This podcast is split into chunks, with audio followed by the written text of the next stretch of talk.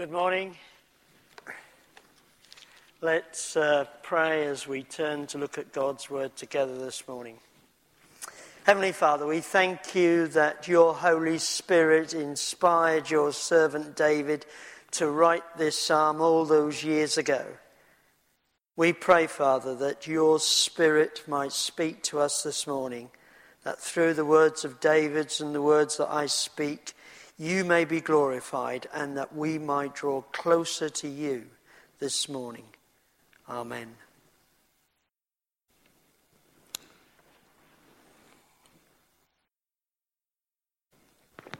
Just before I get into the uh, text of the sermon, can I recommend a book to you?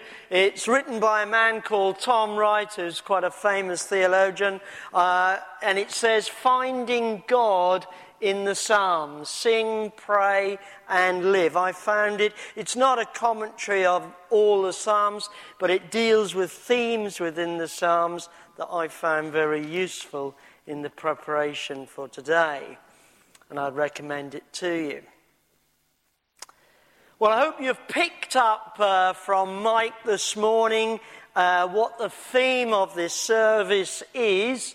And that, of course, is a service of praise to our living God.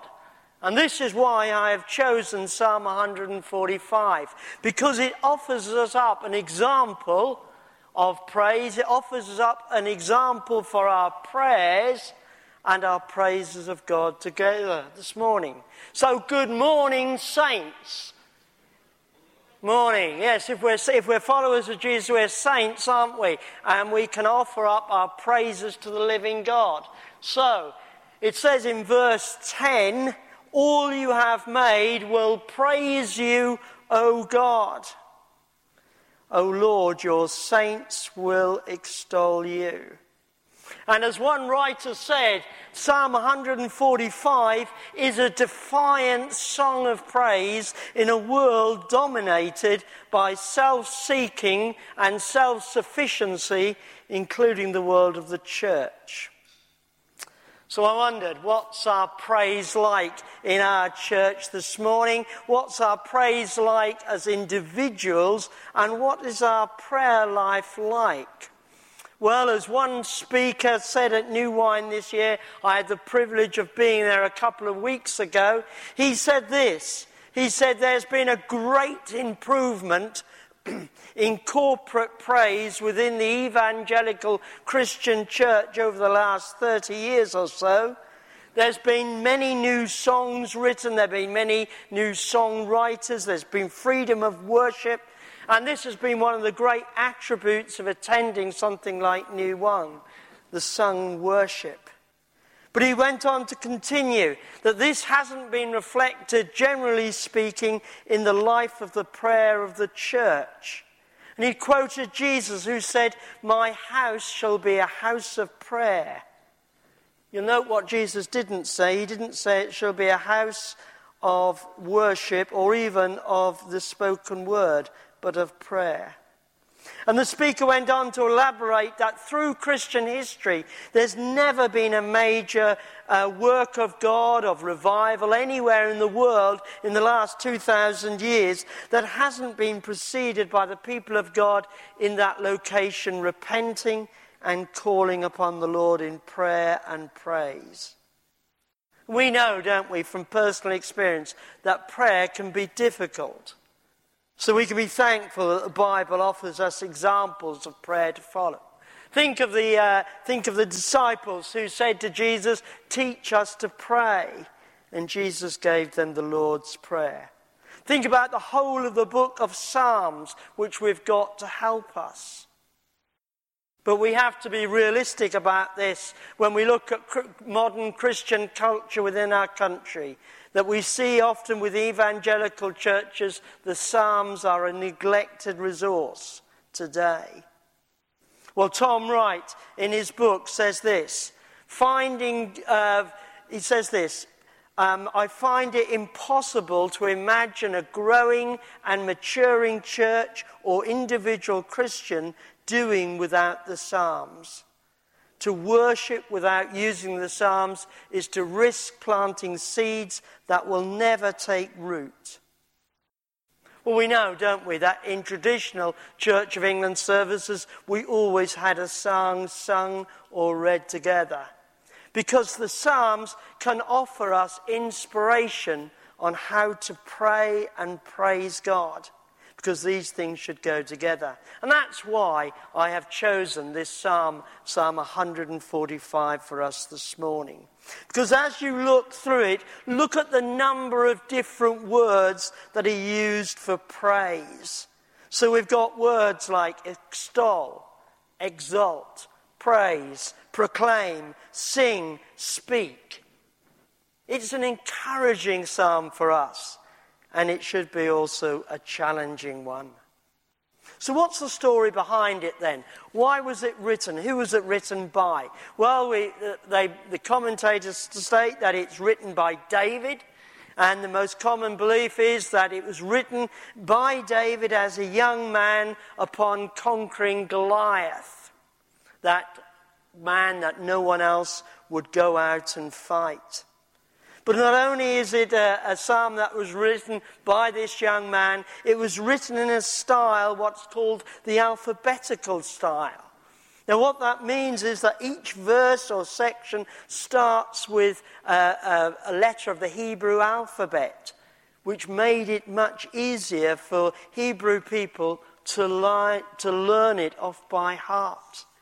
And this psalm declares the righteousness, the goodness of God first to mankind generally, then to his own people, and thirdly to those that suffer. So here we've got it then a psalm that written by a young man having conquered Goliath.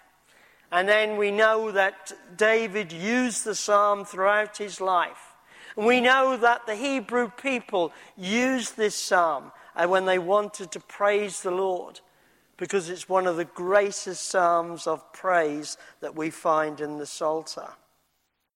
And so we can take this psalm as a model for ourselves. We can take it with the aim of making it our own personal adoration as much as David did.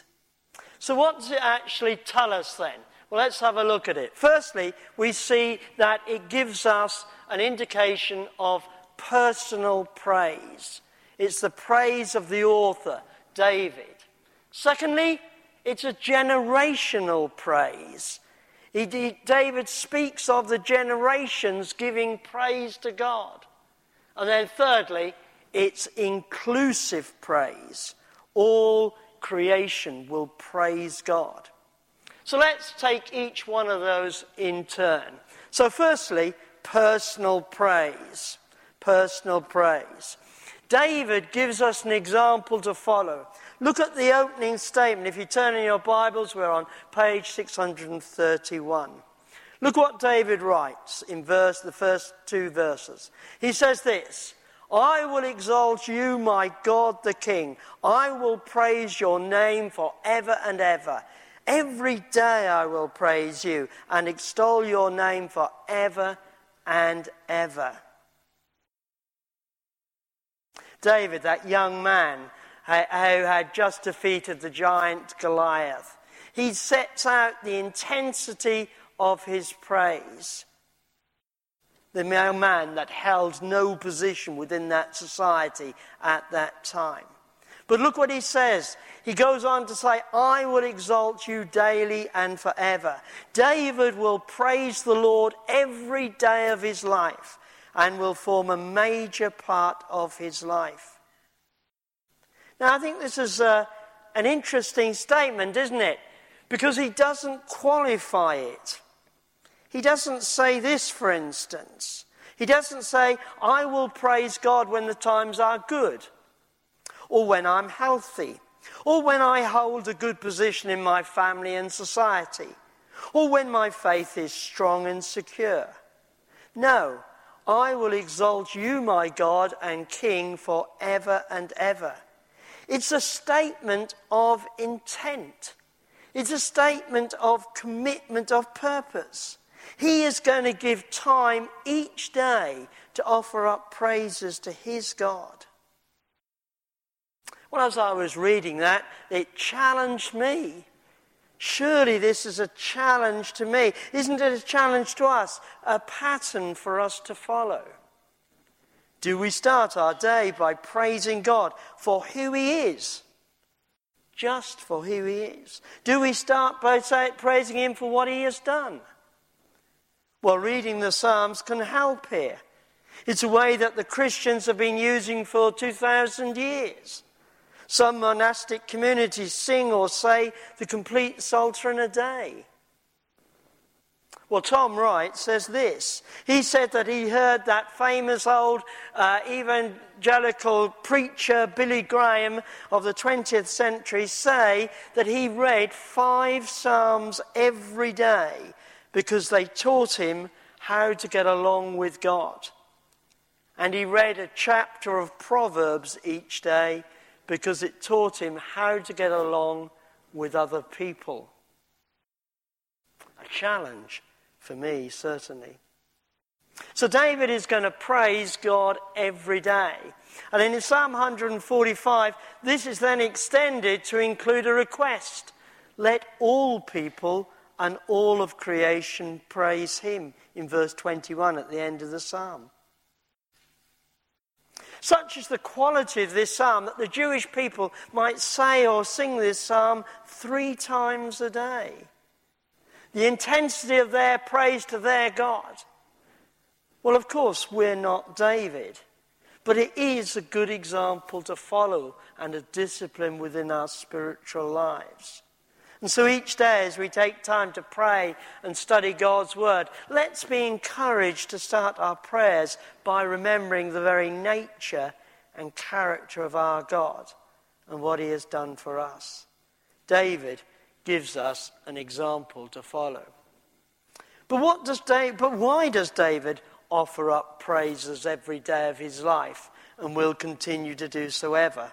Well, David writes because of God's character.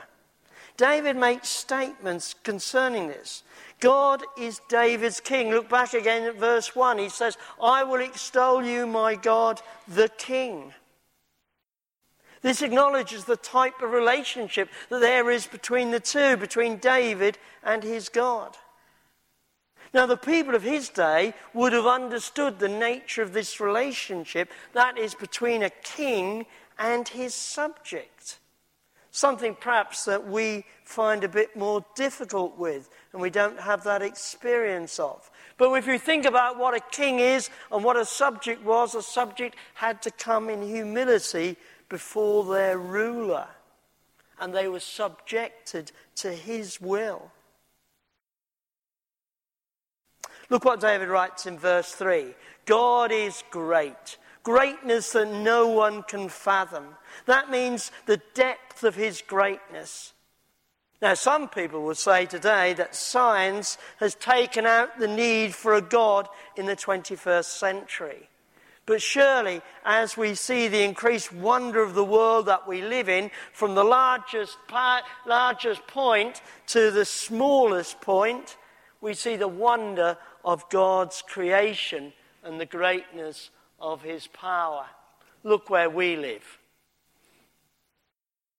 It's amazing, isn't it? The greatness of the God that created the universe that we live in. We read in verse 6 that David writes of his deeds, the power of his awesome works. And of course, this is a reference back to the history of what God had done for his people in the past. So we read of this in Genesis through to Exodus, when God worked to bring out the people of Israel from Egypt. Think back to those miracles that God performed within Egypt, culminating in the uh, splitting of the Red Sea, which brought them out to the new land. We read, of course, in, this, in these passages in Exodus of God's plan of salvation for his people. Well, David acknowledged all that God has done for his people and that he will continue to declare these actions of God, so making them a part of his personal history. And as I read of this, I wondered do we acknowledge what God has done for his people today? the salvation of Jesus on the cross, to make it a part of our personal history and our personal praise. So there we have it in the first part of the psalm personal praise. But secondly, we see generational praise of a people. Such is the greatness of God's action towards his people that it must be passed down to the generations to come. So look at verses 4 through to verses 7. It says in verse 4 One generation will commend your works to another. They will tell of your mighty acts. They will speak of the glorious splendor of your majesty. And I will meditate on your wonderful works. They will tell of the power of your awesome works. And I will proclaim your great deeds. And so, as we read of the lives of the people of Israel as they came out of Egypt, we see the importance of them remembering God's actions. Think of the commands given to Israel to keep the Passover festival and other festivals. The worship within the temple was organized so that people would remember God's instructions to them. Think of the Ten Commandments given by God to Moses, who was commanded to pass these on to the people, written within blocks of stone. All had to be passed down to the people. Why? So that they would know how to live in God's way. Also, so they could worship their God. Well, of course, the closest equivalent for us is Jesus' commands to his disciples and to us to keep the Passover meal in remembrance of me until I return again a second time. What we, of course, call communion. And there's a principle, isn't there, for us to follow here today. The importance of telling the next generation of God's character, God's actions, and what He requires of us.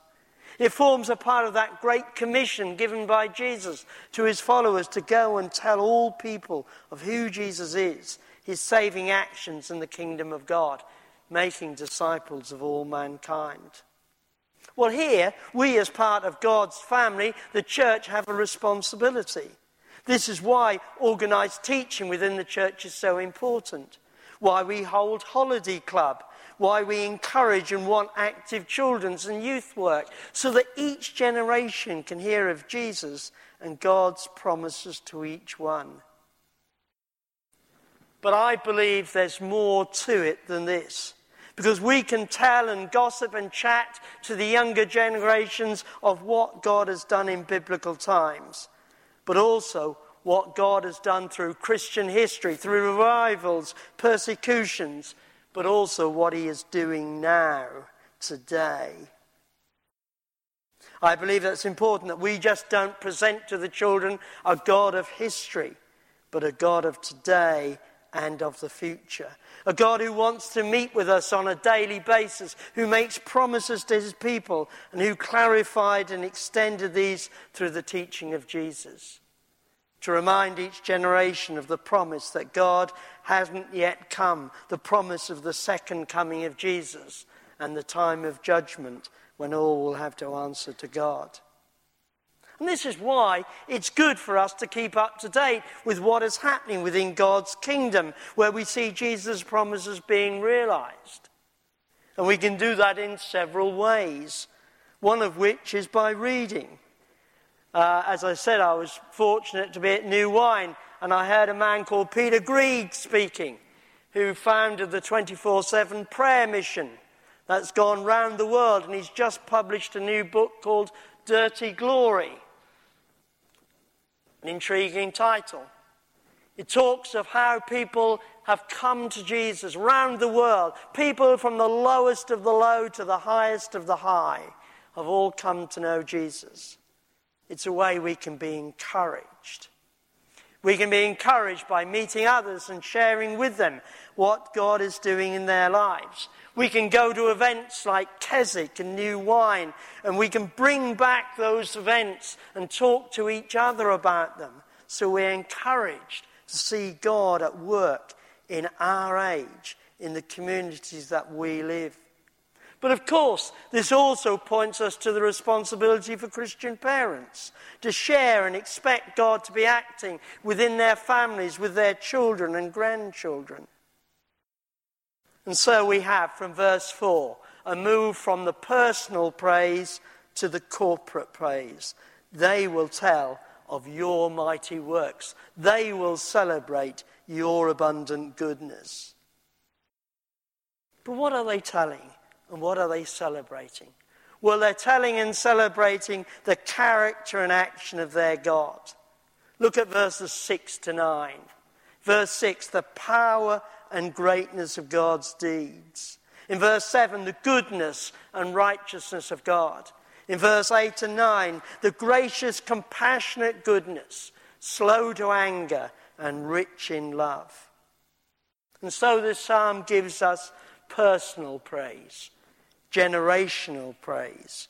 And now, thirdly, we have all inclusive praise. Look at verse 10. We have in verse 10 All you have made will praise you, O Lord. All that God has made, which includes the whole of his creation. God has compassion on all. That includes the physical world. David's God isn't just a God of the people, but a God of the whole of his creation, including plants, insects, fish, and the very earth itself. And so, as followers of Jesus and worshippers of the Trinitarian God, this gives us an insight into how God views creation that he made for his glory. Many of the Psalms point us to God's creation so, as we consider the way that mankind uses and exploits the world for his own gain, as followers of Jesus and worshippers of the living God, let's consider how God may feel about our actions in the past, the present, and the future with regard to his creation. And so we read in verse 10 and 11 all creation will praise you and give glory to you because your kingdom goes on forever throughout all generations. And so there's no place, is there, for saying that this teaching is out of date or not relevant to the next generation. Through the praises of God, as people all should be able to recognize and glorify in God's kingdom. But what else does this psalm tell us about God's character? Well, we see further promises, don't we, as we look through from verses 13 through to verses 20. Many, many promises of God. Perhaps too many to take hold of today, but maybe it would be good if we just took one of them for our prayers this week. So let's have a look at them. So in verse 13 we read, Your kingdom is an everlasting kingdom your dominion endures through all generations. Well, doesn't that give us hope for us in a changing, uncertain world that we live in? Or what about verse 13b? That God is faithful to all his promises. God is faithful to all his promises. Of course, it begs the questions do we know and acknowledge these promises? Well, David writes, he is loving. He is upholding all who fall. He is providing for their needs. Or what about verse 18? He is near to all who cry out to him in truth. What a wonderful promise that we can take hold of this morning. He is near to all who cry out to him. So if we're down, if we feel despondent, if we feel separated from our loving God, uh, our loving Jesus, then we can take this promise for ourselves. David is speaking that what Jesus later declared, that the kingdom of God is near. We can call out to him who promises to send his comforter, the Holy Spirit, to all who come in faith to believe that Jesus is God's Son because the Holy Spirit will equip us to do His will. Or what about verse 19? He fulfills the desires of those who fear him, those that hold him in respect and give him and his words the place they deserve. And verse 20 The Lord watches over all who love him. Note the condition of this promise here. The Lord watches over those that love him. The condition of the promise, of course, is loving him. So we ask ourselves the question do we love him? And do we give those that we know and meet the chance to love the God for what Jesus has done for them? So we've got these promises then in this latter part of this psalm. What do they lead us to? Well, they lead us to verse 21. The promise comes again. My mouth will declare the praise to the Lord. Let every creature praise God forever and ever. My mouth will declare praises to the Lord, and let every creature praise God for ever and ever. Now, I'm sure that my words this morning haven't done justice to this wonderful, inspired psalm of praise written all those years ago by that young man David after he defeated Goliath. But I believe that they, it can encourage us, can't it? It can encourage us that we can use the structure of this psalm as a way of bringing our praises to God. Praises to God for what He has done for us through Jesus Christ. Praises to God for what He is, that He is the loving God. Promises that He has made to us and for the creation that He has provided for us to live within. So let's praise our loving God. Amen.